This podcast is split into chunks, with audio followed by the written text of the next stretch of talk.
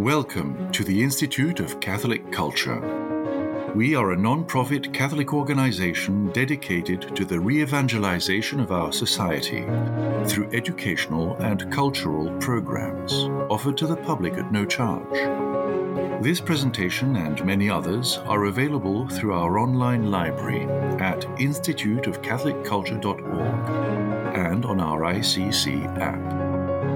Whether you are looking for weekly Bible studies, in-depth courses, or talks related to the faith, you will find it at the I C C. Please check out our upcoming schedule of live online events and engage with us on social media.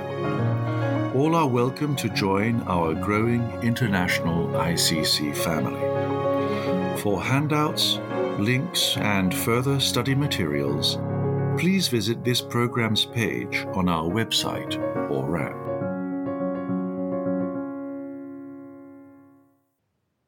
I've got a little prayer here for the blessing of your gardens and your seeds. So why don't we go ahead and uh, and pray together. Blessed is our God at all times, both now and ever, and unto ages of ages. Amen. O Lord our God, we have offered the seed that lies before thy eyes, which is a gift from thy most pure and most bountiful hand, O Master, and we pray for it to be commended unto thy hands, for we would not dare to cover it in the soulless bosom of the earth if we did not heed the commandment of thy majesty, bidding the earth to germinate and sprout, and to render seed unto the sower and bread for food. And now we pray thee, O our Sa- O our God, hearken unto us, we beseech thee, and open to us thy great and good heavenly storehouse. Pour out thy blessing, that we may be satisfied in abundance according to thy true promise. And do thou drive away from us everything that devours our earthly fruit, and every chastisement justly brought upon us for the sake of our sins. Send down upon all thy people the riches of thy compassion, through the grace and love for mankind of thine only begotten Son, with whom thou art blessed, together with thy most holy, gracious, and life-giving Spirit, both now and ever, and unto ages of ages. Amen. Christ is risen from the dead, trampling down death by death, and on those in the tombs bestowing life. Christ is risen. He is Indeed, truly risen. He is risen. Thank Indeed, you so much, Father Hezekias. Our speaker this evening was ordained a priest in twenty twenty for the Maronite Eparchy of Our Lady of Lebanon. Father Michael Shammy has a license from the Pontifical Oriental Institute in Rome and is currently pursuing a P H D at the University of Notre Dame. Father Michael serves as the Director of Liturgy for the Eparchy, is a delegate on the Patriarchal Liturgical Committee, and is the founding administrator of the Blessed Masabki Martyrs Mission in South Bend, Indiana. Please welcome Father Michael Shammy. Welcome, Father. Thank you very much. Blessing to have you here with us tonight. The evening is all yours. It's my pleasure. I'll begin by just refreshing what my self-given prompt was for this talk, that quotation, that paragraph from the, the Catechism, and it's paragraph four sixty, if anyone wants to read it with me. The Word became flesh to make us partakers of the divine nature, for this is why the Word became man, and the Son of God became the Son of Man, so that man, by entering into communion with the Word and thus receiving divine sonship, might become a son of God. For the Son of God became man so that we might become God, the only begotten Son of God, wanting to make us sharers in his divinity, assumed our nature so that he, made man, might make men gods. I'm sure hearing this, some people might panic on the inside. It's not only a loaded paragraph, it also gives us um, really a sense that we are supposed to be called gods. And that sounds terrifying, especially if we consider, I think I entered at the right moment for the pregame, uh, especially if we consider that moment in the garden with Adam. But this is a substantial part of the faith, of the apostolic faith, whether it be East or West. And tonight we're going to explore that. So we're going to explore divinization or deification or theosis. And I'll also go into all those different names because they're used interchangeably as well. Perhaps some of us don't know them. Perhaps some of us know them better than others. We'll cover all that. But if you have a feeling of unease, hopefully by the end of this evening, we'll at least have some of that tackled. And perhaps maybe you'll even leave with a bit of interest in the subject of divinization. Often when we hear divinization or theosis, we think automatically of Easterners. Um, and the topic title of this evening is The Ground of Union, which is a title that I didn't come up with. It's the title of a book by A N Williams. And he writes in this book, trying to dispel the notions that prompt the very book itself. And his entire uh, reason for conducting the extensive study that he does, which I'm not going to summarize it. Don't worry, you won't have to listen to a book report. But if you're interested in this subject, I recommend that you read it. The issue that he's addressing is the notion that divinization is Eastern. Latins don't believe in that. Um, and so what do we do with that? The, the very notion behind that is that some guy, Gregory Palamas, thirteenth, fourteenth century, talks about divinization. Thomas Aquinas doesn't mention divinization. Who, what? So the objective of this little exercise is to basically look at what is divinization? What do we believe in it? William, he has a bit more time than I do. He has a couple hundred pages. Um, he does a really good extensive study. He goes through the history of divinization and the comparison of Thomas Aquinas, who, of course, is the doctor of doctors in the West, writes extensively on theological subjects, and compares his theology to Gregory Palamas. Might be a new name for you.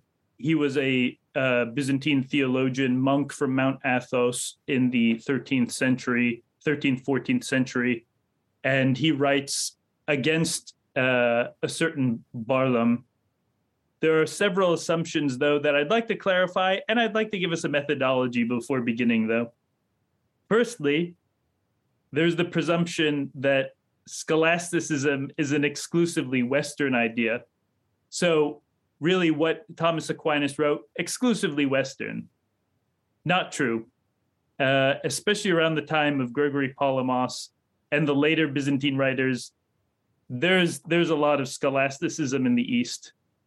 Uh, you particularly see it with John Cabasilas, as well as later Byzantine writers. But the notion that divinization is somehow Eastern, and if you're scholastic or Western, it's irrelevant. Not true. Secondly, William addresses this in his book, um, but I also recommend another book. I promise you I'm not getting paid for these advertisements. Uh, there's a great book of a professor of mine, though, called Deification Through the Cross by Khaled Anatolios. William approaches it from more of a Western perspective. Anatolios in Deification Through the Cross approaches it more through the Eastern perspective, but trying to show how Easterners obviously also believe in the significance of the crucifixion uh, for our salvation, which is something that's underemphasized as well. But tonight, I'm going to first present you with three main errors that are done when approaching East-West topics so that we don't do them. And then I'm not going to do any three of the, any of the three of them, hopefully not. But there are three errors that I think are really common in East-West discussions. And the reason why I'm beginning with talking about East-West intersections is because this topic of divinization is an apostolic idea. It's not East and it's not West. Often a lot of the conversation revolves around, oh, it's Eastern, oh, the West believes in some kind of sanctification through grace. You'll see it's apostolic. But first, the three errors. The first error I would like to identify is when talking about East-West theological intersections, a lot of the time a seamless garment is woven. What do I mean by that? By a seamless garment argument, we start with the premise that there are really no differences between East and West, and they're just different expressions. Great. Then why do we have schism, and why do we have all these different churches? it's a bit disingenuous to say that there are no differences. Um, an example of that is purgatory. Some say in the East that it doesn't exist. Some say in the West that it's a dogma of the faith. Those are two mutually exclusive claims. Someone has to be right and someone has to be wrong. The task of reconciling different theological traditions is beyond the project that we're doing tonight.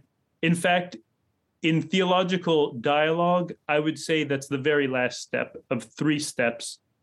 At the very end is reconciling different views. Before that is obviously identifying those differences. But the very first step of a theological dialogue between East and West is really simple. Finding out, what do we believe? Fact-finding mission. And that's what we're going to be doing tonight. We're going to go on a fact-finding mission. What is divinization? Why should I care? And what does it do? I'm a liturgist, as you heard in the introduction, and I always had a lit- liturgy professor who would say, the systematicians can worry about reconciling things. The liturgists just tell you what's on the manuscript. I hope that I can tell you what's on the manuscript in our tradition of the Church Universal. And then if there's discrepancies or dialogue to be had, that's your job. I'm simply going to bring up some of the tools of the basic beliefs that we have regarding divinization.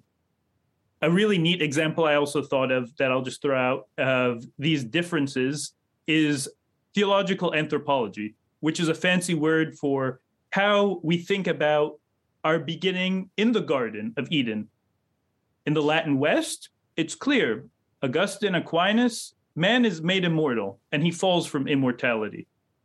Amongst the Byzantines, Basil, it seems pretty clear that man is created mortal, and he relies upon this relationship with God and eating of the fruit of life to be sustained in his life. In the Syriac tradition, man is created neither mortal, mortal or immortal, and God's kind of waiting to see how he responds. These are all mutually exclusive claims. We can't all be right. How, how you reconcile those views, if they're theological opinions, et cetera, great. That's a subsequent step. But tonight, we're fact-finding. Because often with theological discussions, we jump straight to conclusions before we even know what we're talking about. And that's that's even bishops and theologians. Don't worry. So, fact-finding. The second error that I will try to avoid this evening are straw man arguments. In Ground of Union, which has a very good introduction, and it's a really accessible book. I really do recommend it if you're interested in divinization, because it doesn't assume you know anything, and it explains everything step by step. William brings up the fact that, um, first of all, Palamas, who's the theologian I mentioned in the East, uh, who's kind of thought to be this exclusive source of divinization, uh, which is untrue, uh, is really uh, the emphasis on Palamas is a twentieth century Russian revival of his theology. But two of these theologians who are really big on reviving Palamas say of the Western Church, the Latin Church, that in the West, in Aquinas, the, the West can't give any account of how creatures interact with the Creator, that there's no relationship between them, that Western theology has no understanding. If you recall, in the beginning of this, I read the paragraph four sixty of the Catechism. The very end of it, the only begotten Son of God, wanting to make us sharers in his divinity, assumed our nature so that he made man, might make men gods, is a quote directly from Aquinas. So this is why it's very important that we actually look at the sources and understand what East and West believe. Because according to Losky and Florensky, the West doesn't believe in divinization. But it's very clear, if in a paragraph about divinization, that Aquinas is quoted alongside Athanasius and Irenaeus, who are the big names, the West certainly has something to say about it. So we're going to avoid straw man arguments. Even one of Palamas's main opponents, perhaps this is more of theological minutia, but Palamas argues against this guy, Barlam of Calabria. I went to the theological, the Pontifical Oriental Institute, and we talked about Barlam all the time, and we always said he was from Calabria. You would think that he's a twentieth century Italo-American tossing pizza and drinking espresso or something, the kind of character he was given. However, he also was a Byzantine monk. So the kind of caricatures that are created in discussion without referencing sources are problematic. That's why we always have to go back, as John Meyendorf, one of the really influential Orthodox theologians of the twentieth century, says, we always have to go back to the sources, the source of the unity of the first centuries between East and West. And we'll, we might see that perhaps everything's not the same, but there's a great ground of union. Ding, ding, ding, I mentioned the title. And the third error that I would like to avoid this evening is false dichotomies. Even the idea of a Greek East hesychasm represented by Gregory Palamas and the Latin West represented by Aquinas and scholasticism is a false dichotomy. When Pope John Paul the Second said that the church has to breathe with two lungs, East and West, Sebastian Brock, a famous Oxford theologian and classicist, said, well, what about the third lung, the Syriac church? And one can go on and on and add Ethiopian and Armenian. But really, the using the Greek East, for me, it's kind of Western. Using the Greek East as representative of Syriac tradition is really just a caricature. And in fact, I once had in a lecture a student try to put me in my place because I mentioned something about Rahner and twentieth century Latin theologians. And he said, oh yeah, well, Florensky says, and I was like, I don't care about Florensky. He's as irrelevant to me as he is to you. Florensky is, once again, the Russian Byzantine theologian. So we have to be careful of false dichotomies, and even more so the nuance within a tradition, because one can say the Latin West says, but it really requires extensive, extensive, extensive qualification. Who in the Latin West? What century? When? Why? Where? Those are just three kind of considerations for my methodology. And that might seem like a lot. It might seem really complex. Don't worry, because the point of this evening, again, is fact-finding. We're going to look at simple, simple, simple bases for the belief of divinization in the Christian tradition, in the apostolic tradition. And the way to do that is very simple. We just have to look at Scripture, the Church Fathers, and of course, what we pray in the liturgy. Scripture and the Church Fathers, of course, are a constant guide for us because Scripture is one of the foundations of our belief and how it's recorded. The Fathers, the authority which is transmitted to us of how they're interpreted, and the living tradition, and the liturgies, of course, our interaction with the divine. That's when we live the mysteries of Christ.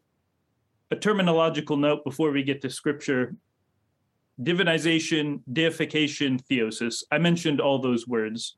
Your head might be spinning. Those are probably some of the longest words I've heard in a while. They're all used synonymously. And what's important when we talk about these three words, divinization, deification, and theosis, is that we don't allow secular connotations to color them. So usually if we talk about someone being self-divinizing or self-deifying, that means they're making themselves a god. And it's really suspect. In this context, as a working definition for all three of the words, which will be used synonymously, it can be simplified, I think, by Matthew five forty-eight, or any command of Christ really, where he instructs us to approach perfection so that we might share in eternal life. Theosis, divinization, deification is the process of sharing in divine life, period. Great, we can go home. No. Scripture will hash out for us, as well as with the comments of the church fathers and liturgy, more substantially what divinization means. But to begin, it's the process of sharing in divine life. And Matthew five forty-eight, by the way, which I referenced by citation, is when Christ commands us to be perfect like the Heavenly Father. There is an aspect of that, of course, which I'll go into in a moment, where we already share in something of the image of God, but we're constantly trying to perfect it as well. So keeping in mind with this idea to divinization as well, what do we already have of the semblance of God, and where are we going? Those are really two important questions to reflect upon for the entirety of Christian life, mind you. And I hope you'll carry some of this through beyond this evening. But to begin with Scripture, the best place to start is the beginning, Genesis one. And if you open up to Genesis one, just a general glance at the creation, the six days of creation, you'll see a repeated theme that when God creates, it says, and God said, and God said, and God said. God said, let there be light. God said, let there be a firmament uh, in the midst of the waters. God said, let the waters collect in the heavens. God said, let there be the lights in the firmament. But when you arrive at verse twenty-seven, God created man in his own image. In the image of God, he created them, male and female, and he, he created them. God blessed them and said to them, be fruitful and multiply, fill the earth and subdue it, and have dominion over the fish of the sea, and over the birds of the air, and over every living thing that moves upon the earth. Though contemporary scripture studies would tell us that then what follows in Genesis two is a completely separate account. That's not how anyone read it, probably before the eighteenth century. And so in Genesis two, it says in um, verse, starting from verse six, but a mist went up from the earth and watered the whole face of the ground. Then the Lord God formed man of dust from the ground and breathed into his nostrils the breath of life, and man became a living being. And the Lord God planted a garden in Eden in the east, and there he put the man whom he had formed. And out of the ground the Lord God made to grow every tree that is pleasant to the sight and good for food, and the tree of life also in the midst of the garden, and the tree of knowledge of good and evil. What's a common patristic, and I'm cheating because now I'm going to give you a patristic reading of those of the creation account. What ubiquitously is said in the church fathers, in Basil, in Athanasius, in Ephraim, who take this, mind you, as one creation account, they always point out, and a lot of their writings, mind you, start out with creation, especially when talking about salvation. The thing that they point out is that when God created things, he spoke them into existence. So he said, let there be birds, let there be light, let there be the earth, let there be a firmament. But when God came to create man, he did not speak man into existence. Instead, he took something with his own hands and formed it in his own image.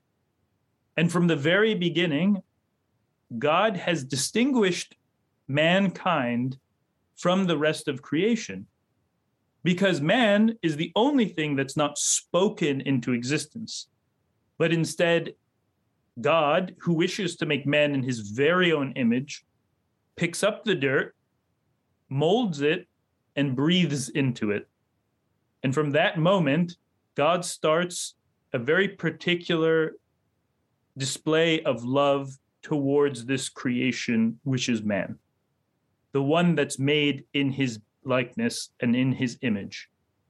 There's something very particular about it. And of course, you can read tome upon tome in the church fathers what exactly that image is. Um, I'll leave that to your further explanation, but there's something particular about man, and we know it, we can see it. There's something different between the human being and a dog, as much as we might love dogs. But it's no incident that church fathers alike all pick Genesis to begin with in create in salvation accounts, because where Christianity differs from a lot of philosophies of its time is that God, when he creates everything, it's good. It is markedly, categorically good. He creates man in his own image. Man is in the image of God from the very beginning. Whether one disputes about his mortality or immortality, fine. That's later theological opinion. But in the way even that scripture is compiled is that this book of Genesis is put in the very beginning, which, of course, chronologically that makes sense. But if you read any other sacred text, if you read the Bhagavad Gita, if you read the Quran, if you read the Dhammapada, they're not chronological and they don't begin with creation. Christian revelation is very particular in that it starts with this creation account. And it starts with man being the image of God. And this begins divinization or theosis, this process of aspiring to the divine nature in a correct way. Because, of course, Adam also aspires to be like God in certain ways, and he's cast out. But we'll explore also what what divinization means in a proper context. Of course, I'd love to go through all the, the uh, scriptures with you, because that is the basis of divinization, which is a really important point, because some people try to argue that divinization is not scriptural. Of course it is. You can read through scripture and you can see that the divine conceit is God is trying to give us a share in his divine nature, which, mind you, in that quotation from the Catechism, it has even a pericope of scripture in it from from the epistle, second epistle of Peter. So I'm just going to give you some tidbits to ruminate on, uh, but by, by no means is this meant to be systematic. Psalm eighty-two six is probably the most direct mention of divinization in Scripture, and our Lord even quotes Psalm eighty-two six, which says, "I have said, you are gods, and all of you are children of the Most High." Yeah, that's pretty straightforward. You are gods. That's what Scripture says. And when Christ is confronted by those who want to stone him for blasphemy in John ten thirty-four, he says, "I have shown you many good works from the Father. For which of these do you stone me?" The Jews answered, "We stone you for no good work, but for blasphemy, because you have been a man, making yourself God." Jesus answered them, "Is it not written in your law, I say that you are gods?" If he called them gods to whom the word of God came, and scripture cannot be broken, do you say of what do you say of him whom the Father consecrated and sent into this world? Why do you say you are blaspheming? Because I said I am the Son of God. Christ very clearly there is saying those who hear the word of God are gods, are the sons of God. I don't know how you can dispute that unless one wishes to dispute the words of Christ himself. Now, we'll see amongst the church fathers how that's interpreted, what that means really to be gods. But our Lord himself, in that little pericope from John, calls those who hear the word of God sons of God. And really, that's the only portion of the gospel that we'll read. But every time our Lord speaks of his promise of life, he's speaking of divinization, such as in the Bread of Life discourse, "If you do not eat of my bread or drink, uh, my body or drink of my blood, there is no life in you. But if you eat and drink of my bread, uh, body and blood, even if you should die, and you believe in me, you shall have life." These are all promises of the divine life indwelling in humanity. In Second Peter chapter one, which we already quoted actually in the Catechism four sixty passage, starting with verse four, by which he has granted to us his precious and very great promises, that through these you may escape from the corruption that is in the world because of passion and become partakers of the divine nature. Partakers of the divine nature. These are all allusions to something very fleeting and hard to grasp. This idea that we too, humans, even after having been kicked out of the garden, God has this plan that he wants us to have divine life. He wants us to have immortality. He wants us to be free from the corruption of the world. But what exactly does divinization have to be with uh, have to do with that? And Romans eight eleven has a pretty good response to that. If the spirit of him who raised Jesus from the dead dwells in you, he who raised Christ Jesus from the dead will give life to your mortal bodies also through his spirit who dwells in you. So then, brethren, we are not debtors, not to the flesh, to live according to the flesh. For if you live according to the flesh, you will die. But if by the Spirit you put to death the deeds of the body, you will live. For all who are led by the Spirit of God are sons of God. Again, we hear this language of being a son of God. Flesh is associated with death, spirit associated with life. Thank goodness we have the Church Fathers to interpret these things for us, which will grant us some clarity in a moment. But before we move on to them, I'd just like to cite also Luke eighteen, which is probably what Byzantines think of when they think of divinization, because with Palamas in particular, there's this idea linking hesychasm to divinization, hesychasm being the idea of praying in a particular way, praying what you might have heard called the Jesus prayer, which is, Our Lord Jesus Christ, Son of God, have mercy on me, a sinner, which is a composite of a couple different prayers, uh, mostly found in Luke eighteen. Luke eighteen is uh, has a couple different parables in it, one of which is the publican and the Pharisee, where the publican and Pharisee go up to the Temple Mount and they both pray. And the Pharisee says, thank God, uh, this is verse nine, mind you, and following. Thank God I do everything right. Uh, thank you for making me the way you made me. And the publican, the tax collector, instead, wouldn't even look up to heaven. And he says, God have mercy on me, a sinner. And Christ says, truly I tell you, this man, rather than the other, is justified before God. The other part of Luke eighteen, which is put together with it, is the blind man who calls to Christ, uh, and he asks him, Jesus, Son of David, have mercy on me. Combined, there's a very strong notion that this has something to do with divinization in the Byzantine tradition. And this is called the Jesus prayer, calling out to Christ in our sinfulness so that we might join his divine nature. Why does that have to do with divinization? It's this idea that we find in Paul of the constant turning away from the sin, which is death, which is of flesh, and turning towards the spirit, which is life. It sounds vague, though. And the Church Fathers, once again, will give us clarity to that.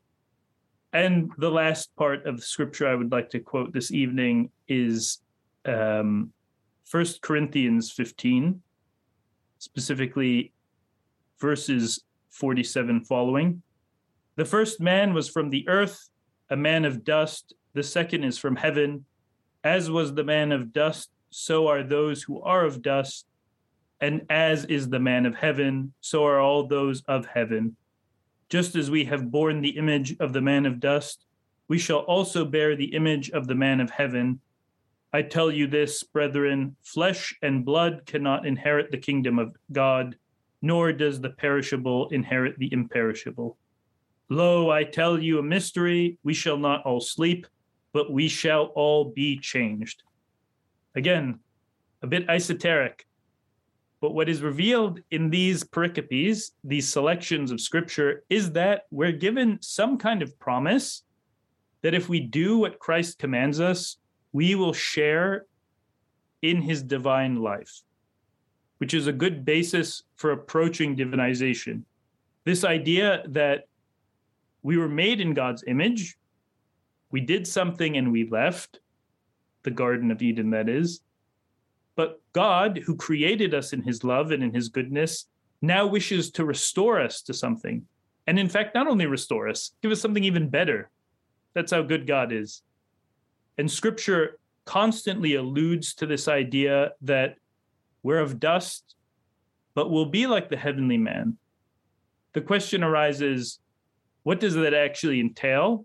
What does it mean to be like the heavenly man? Which of, of course, Paul is referring to Christ, who becomes man. And what exactly does that mean to be like the heavenly man? What does that mean? Sure, we'll be like Christ. How? So to look at a couple church fathers, and it makes sense to look at the church fathers that are quoted in the catechism paragraph that I read to you. Athanasius, Basil, Irenaeus are really good starting points for talking about divinization. And in fact, some of the uh, subtle scripture interpretation I've been giving you are from Athanasius and Basil. But Irenaeus is also quoted extensively, and Irenaeus is chronologically the first of the theologians who talks on divinization. And Irenaeus, in book three, which all these, mind you, translations of the Church Fathers are available online, conveniently, if you Google search them.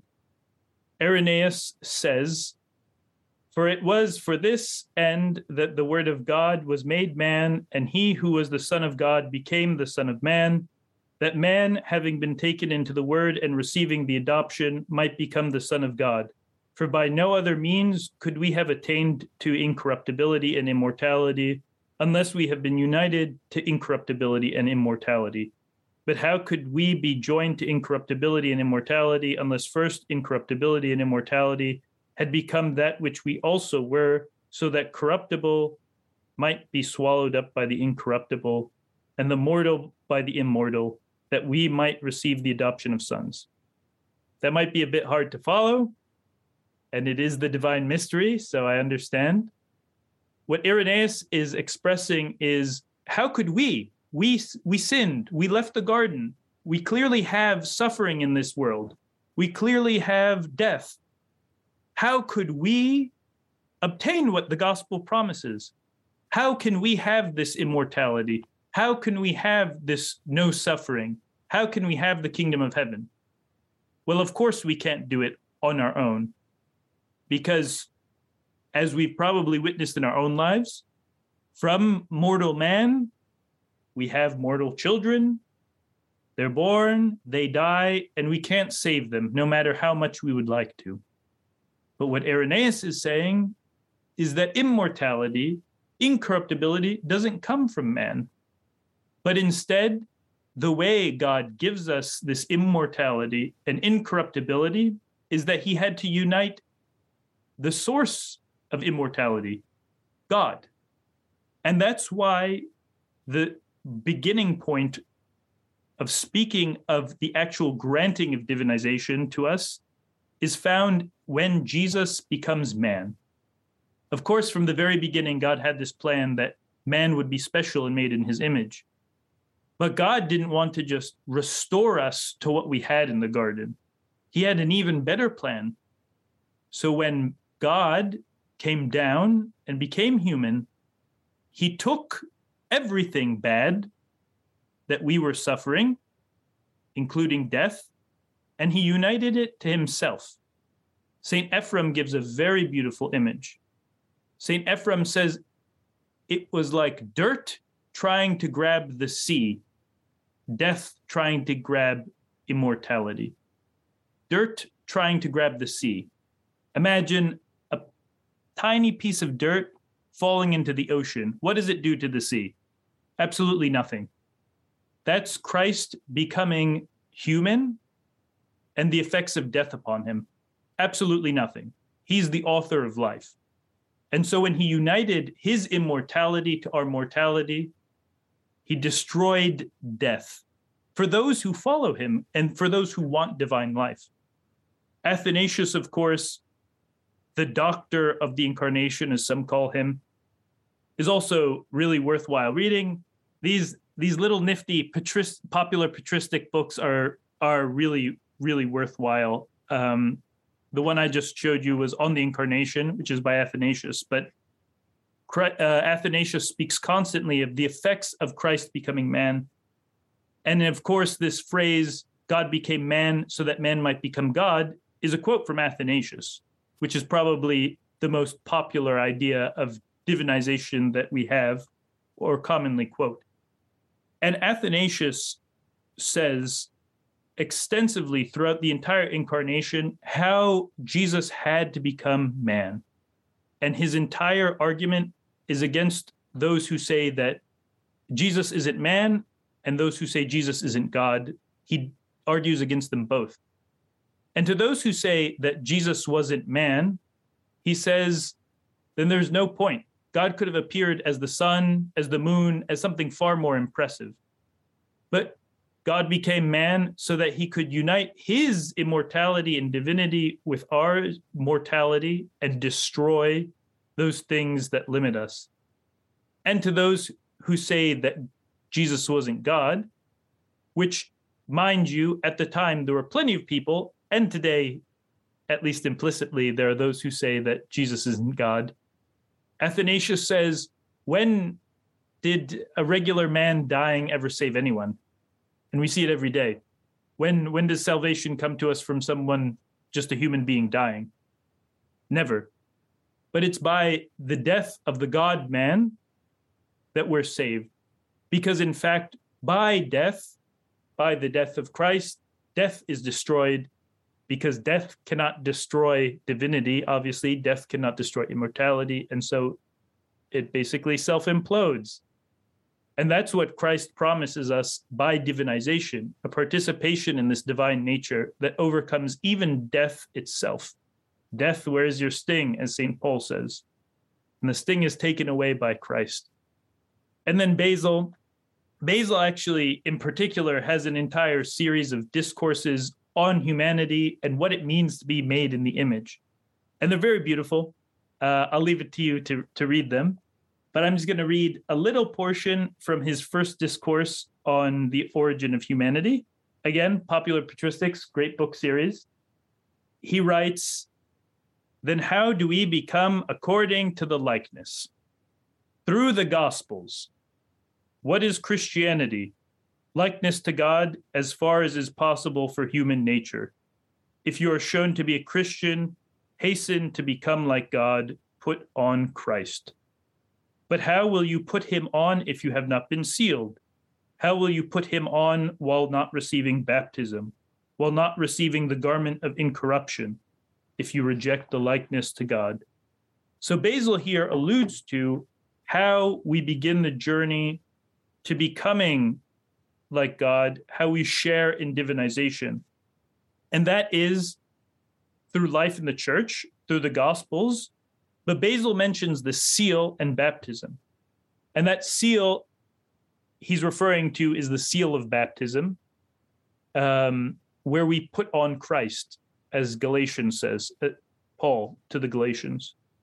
Because the, the image that Basil is working with is that we're, of course, made in the image of God. But through our sins, think of a coin. That coin keeps getting beaten. And the image on it is there. It was cast as the coin. But it gets more and more obscured to the point of being almost unrecognizable. The incarnation recasts the coin, recasts the seal. And so by putting on the incarnation through baptism, which our Lord also humbled himself to receive, we recast our coin and we re-enter into this likeness of God. But it's not enough to be recast because, of course, in the first place, we too rejected God and we beat the coin. We obscured its likeness.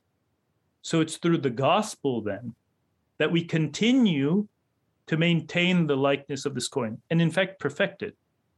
It's through the gospel, following the imperatives of our Lord by loving neighbor and God, and repenting constantly, that we come to share in the divine life. Now, I'm just going to throw out as, as a last section some references to divinization in liturgy. It's replete in liturgy, and it's really important because we constantly play, pray evoking the image of sharing in a divine nature. And we it might not occur to us. And I said I didn't want to focus on any particular tradition to give the apostolic first centuries of uh, the basis for this idea of divinization, divine life. But we're going to have to cite some contemporary liturgy. I uh, didn't have enough time to look through every ancient manuscript from the fifth century, and liturgical texts are limited. So, mind you, though, the liturgies, both East and West, are, are really full of this idea of sharing in divine nature. Byzantines, in particular, really love to talk about uh, Christ trampling death by death. And as you heard, Father Hezekiah said the Easter troparion uh, at the end of his prayer. Christ is risen from the tomb or grave. There's a million translations, trampling down death by death, and upon those in the tomb bestowing life. It's by Christ's salvific actions, by his life, death, burial, and resurrection, that he destroys death. And this is constantly sung as a refrain by the Byzantines. And of course, baptism is really a chief place to see divinization, because it is with baptism, as Paul says, that we put on Christ himself. Byzantines will replace the Trisagion, holy are you, O God, holy are you, uh, strong one, holy are you, immortal one, very frequently with, in fact, the quote from Galatians, all you who have been uh, have baptized into Christ have been have put on Christ. It's not because this is just a nice idea, but because in baptism, we believe we truly have put on God, and not in a superficial way. We might think of clothing as something extrinsic or something you put on over, but the idea of clothing is really substantial in the ancient world, especially when you have one robe. So the idea of putting on Christ is that that's it. Like you've, you have assumed the divinity. And in the Syriac liturgy for the baptismal rite, it's really beautiful because, in fact, the baptismal font is referred to as a furnace of the Holy Spirit. And those who enter the furnace are clothed in the armor of the Holy Spirit. And so it's this idea of divinization, that it's not only simply a relationship with Christ, because Christ is God, but by entering into the divine life, we enter into the life of the Father and the Holy Spirit as well, who are inseparable to the Son. So by entering into the baptismal font, we not only put on Christ, we put on the Father and the Holy Spirit. And in the Roman liturgy, in fact, in the baptismal liturgy, it says it very clearly. God, the Father of our Lord Jesus Christ, has freed you from sin, given you a new birth by water and the Holy Spirit, and welcomed you into his holy people. He now anoints you with the chrism of salvation, as Christ was anointed priest, prophet, and king. So may you live always as a member of his body, sharing everlasting life. It's with being incorporated into the body of Christ that we share in his divine life. So long as we live in Christ, we live in the divine life of the Father, Son, and Holy Spirit. As soon as we reject him, we return back to what we were before him. Dust. Inanimate dust. The Eucharistic liturgies, of course, also have a very strong prevalence of this divine life imagery. In the Syriac tradition, during our fraction rite, we pray a prayer in the Maronite tradition. You have united, O Lord, your divinity with our humanity, and our humanity with your divinity. You have assumed what is ours and have given us what is yours for life and salvation of the world. It's in the mixing of Christ's body and blood with our body and blood that we take what's his, because he's given it to us. And in the Roman liturgy, in fact, when the chalice is mixed, the prayer that the priest says is, by the mystery of this water and wine, may we come to share in the divinity of Christ, who humbled to share, humbled himself to share in our humanity. It's not incidental that there's this relationship in the Eucharist that Christ is giving us something and we're taking it. He gives us his body and blood, not just as a sign of communion, or even the fact that we're just eating his body and blood, but by incorporating it into our bodies, we become divine sharers of that body and blood, because Christ truly became man so that we might become God. God there being used as divine, not in a blasphemous way, not in an Adam aspiring to overcome any dependency on God way. We become God, as Basil said, insofar as the human nature is able, or as the Western formulation says, by grace, as opposed to by nature.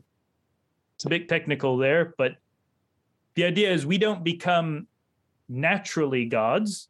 We remain human beings. We're made human beings. You can't become something that you're not, but we share in the divine qualities, and that's immortality and sinlessness, or at least that's what we aspire to. And the formula for communion always says this, in fact. In the Byzantine and Syriac traditions, there are variations of each other, but there's something to the effect of the body and blood of our Lord Jesus Christ is given to you for the forgiveness of sins, the remission of debts, and eternal life. The idea is no sin, eternal life. That's the divine nature. And again, in the Latin tradition, preconciliar tradition, the, the prayer was Corpus Domini nostri Iesu Christi custodiat anim, animam tuam in vitam aeternam. Amen. So the body of our Lord Jesus Christ, uh, may the body of our Lord Jesus Christ keep your soul for life eternal.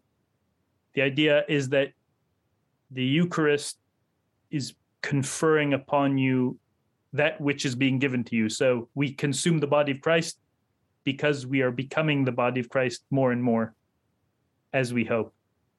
I would like to conclude on my uh, liturgical observations of divinization with something that's actually very thematically appropriate. And I'm I'm really glad I came in on uh, a discussion about the garden. But in the Syriac tradition, we're very creative. And so we have these debate hymns between two different characters, and we do them in two choirs. And so each choir is a character. And so there's a really famous one between a cherub, or the cherub guarding the Garden of Eden after man is expelled, and the good thief who died on Good Friday, and now he's getting to the, the gates of Eden. And the angel is telling him, go away. No one's allowed here. Who are you? Why are you here? No one told me that you're supposed to be allowed back here. And the good thief has to argue with the angel and explain to him why he's allowed back. And the cherub says, you're a thief, go away. I know you're trying to steal. You're trying to steal the tree of life. And the good thief responds, go away, cherub.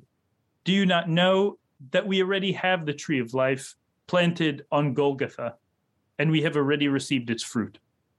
The idea there is that it is in the sacrifice of Christ that divinization is made possible, and it's in the reception of the Eucharist, of that fruit of the tree, that we have a share in divine life. It's by the adherence to the gospel and constant repentance that we constantly strive to become perfect like our Heavenly Father, and it's through listening to every word of Scripture that we seek to obtain sinlessness and immortality. It's not an easy path. I can tell you that personally.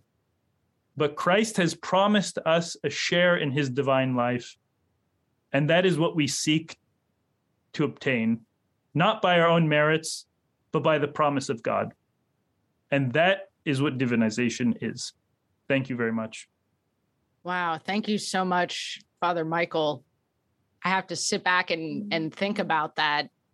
I mean, I think we all will, but my first reaction to everything that you've just been teaching us tonight is, wow, God is good. So thank you so much, Father. Are you ready for some questions? I'm ready. All right. Let's start with um, this question from Tom. He writes, what makes the Byzantine notion of theosis different from the concept of theosis in, say, Hinduism or Buddhism? Kath actually uh, wrote in a question as well, asking, how is our understanding different from those of, of the Mormons, say. So perhaps any different faith tradition in this regard, Father? That's a very good question, and it's a very important question, because I think that's also what some people have a reservation for when we speak of divinization becoming gods. Um, keep in mind, I just just to clarify, just to tweak, uh, I was speaking generally about the apostolic idea of divinization. So this also includes the Roman tradition, the Syriac tradition, the Armenian tradition, et cetera. So it is it is an apostolic Christian idea that we believe in this divinization process. What that means is that we put on the divinity of Christ, but we remain human beings, right? We're still creatures. We're still limited. We're still finite. So in as much as we're able, we aspire to being partakers of God, but that doesn't mean that we suddenly become infinite in our intellect or infinite in our ability. We're still creatures. And in fact, the idea of the Hindu um, kind of assimilation into the world spirit is illogical uh, in a sense, because the idea is you cease to be what you were. Um, and that this gets into a very complex philosophical problem of the idea of like the survival of the subject. If you go from being a creature into being subsumed into the world spirit, you no longer exist. You're destroyed, uh, which is, would be Hinduism. With Mormonism, the idea that's believed is that you become a god and you actually become the god of a planet. Really, that's, in a sense, not only is that illogical, it's kind of sad, because the idea of you becoming an actual god is that you no longer are in relationship with the God. And God, by definition, is superlative in all ways. There's nothing greater than God. That's what makes him God. And even the pagan philosophers like Plato talk about how they know what God is because there's one, and he's the God, superlative above all. That's not a Christian belief. That's just logic. Because if you have multiple gods, then then they're kind of like demi demigods. So as Christians, we believe that there's still God. We don't obtain divine nature. What we obtain is the divine life and the divine qualities. As I alluded to the Western formulation, we aspire to uh, divine life by grace. Christ has it by nature. Um, so we are, if you imagine a cup, you can only, even if you fill the cup, uh, it's not going to be as full as the ocean. You can keep pouring into it, but it's not going to contain more. I think that's a helpful way to think of it. Father, another question that came in says, could you please discuss the nature of the new man in Christ as he or she is experiencing the process of divinization? What, in your view, is happening to the human in this process, which is not one of nature, but of grace? Right. So the idea of the new man, which is an allusion to Saint Paul, is that we're taking off the old man, which is sin. So thinking about that Corinthians passage that we read, we're taking off those fallen things, those things of this world that we incur from sin, death, sadness, uh, limit, certain limitations, and we're putting on the new man. The idea and the difference, as our as our Uh, interlocutor says, is by grace rather than nature, because we are assuming something, but we're not changing in terms of being divine or human. The process, this is what uh, I entirely avoided, uh, in fact. Um, this is where the disagreement between East and West arises, or even within traditions. This is where the disagreement occurs. Uh, of course, we have a very common um, idea of viewing kind of the life of sanctity is there's the kind of three-tiered uh, purgative, illuminative, et cetera. where one goes through different stages of a kind of um, conforming to the divine life without being assimilated, which is important. We remain humans, we remain with a body, we remain with a soul. Even after the resurrection and heaven, we still have all the elements of being a human being. Um, what that entails, I think it's clear and not clear. It's following the gospel message. When we start assigning particular um, particular stages, like Pseudo-Dionysius, of having like a purgative state or an illuminative state, the idea underlying that is it's a guide. But if we think that those are actual stages that, okay, I, I leveled up, now I'm on level two, uh, it's it's not a helpful idea of thinking of it. The emphasis in Byzantine theology, however, with divinization is that it's uh, something that's being accomplished right now. Um, so we are assuming more and more the divine life, um, which is why on a very empirical level, you can see the difference between a holy monk and someone who uh, rejects all things of God. In the West, that's less emphasized. Um, the idea there is that you're awaiting the beatific vision. Um, so again, even, even amongst great fathers of the church, doctors, saints, it's not necessarily agreed upon what stages and how you arrive there, other than follow the gospel.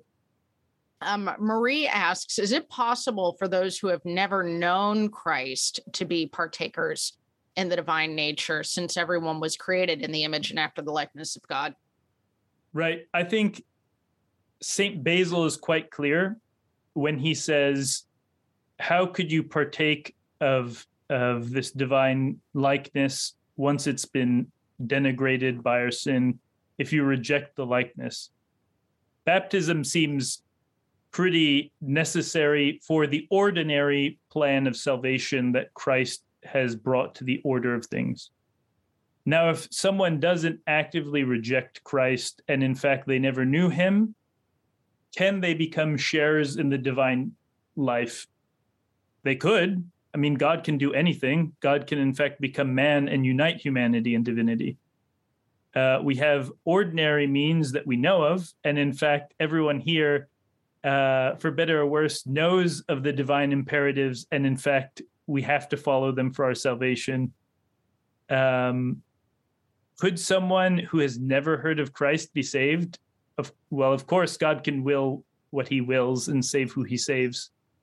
Um, but uh, I, knowing of the gospel, um, if I'm in a snowstorm and someone gives me a blanket, I'm probably going to use the blanket. Uh, and and likewise with with baptism and what Christ has assured us gives us life, I'm I'm going to avail myself of it. Harold asks, were Adam and Eve partakers of the divine nature insofar as they were immortal and sinless? It is often said, he, he writes, that we have gained through Christ much more than what Adam and Eve lost in the first place. I believe you mentioned that in your lecture tonight, Father. So could you explain a bit about how what is gained is greater than what was lost? Sure. So um, already the, there's an assumption there that, that's a great question, by the way. There's an assumption there that Adam and Eve were immortal. That is a Western assumption uh, that that there's not necessarily a consensus of. I can give you what Saint Ephraim says, in fact, on the gains of, of redeemed man as opposed to Adam and Eve, because it's quite clear in Ephraim, at least, what we have that Adam and Eve did not.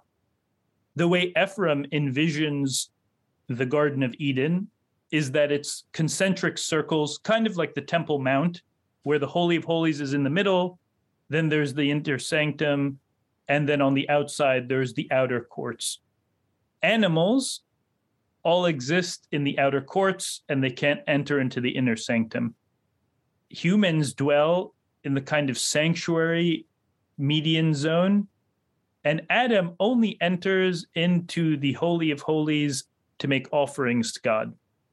In the Holy of Holies is the tree of life. and this, by the way, is why Syriacs say that Adam wasn't immortal.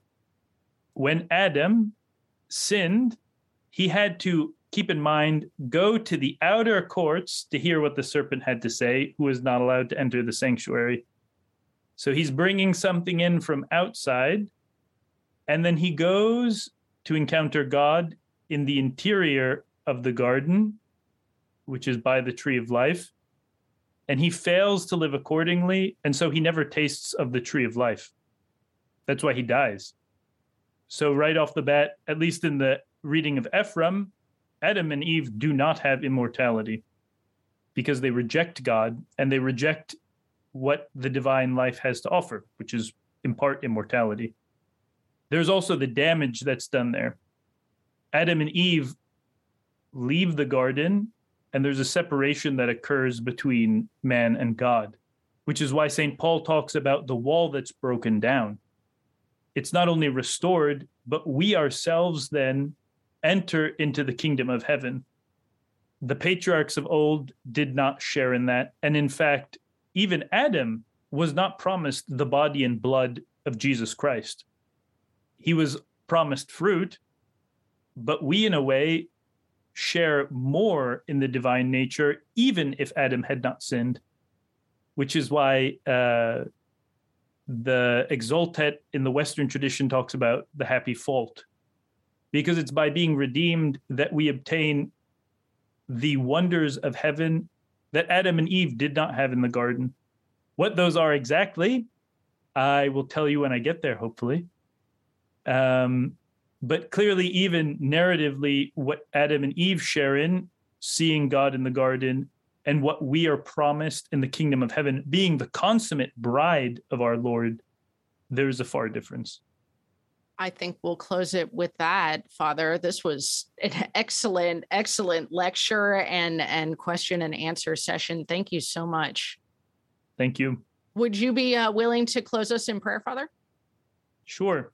In the name of the Father, and of the Son, and of the Holy Spirit, the one true God. Amen. O God, in your love you became flesh, born of the Blessed Virgin, in a wondrous manner. You offered us to your gracious Father for adoption as his children through water and spirit. You fashioned children in their mother's wombs, yet you willingly became a child in order to renew the image of Adam, aged and corrupted by sin.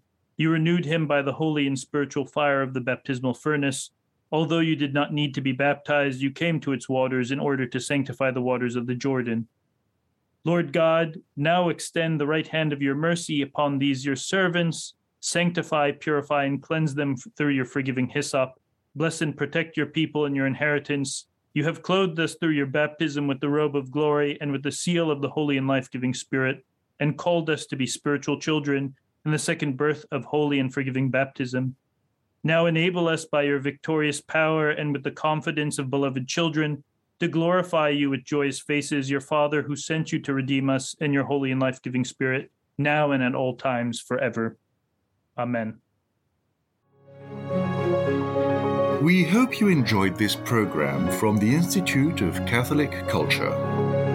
Remember to download our app and share our online library with friends, co-workers, and family members. To learn more, get involved, and support the Institute's work, visit institute of catholic culture dot org and visit us on social media.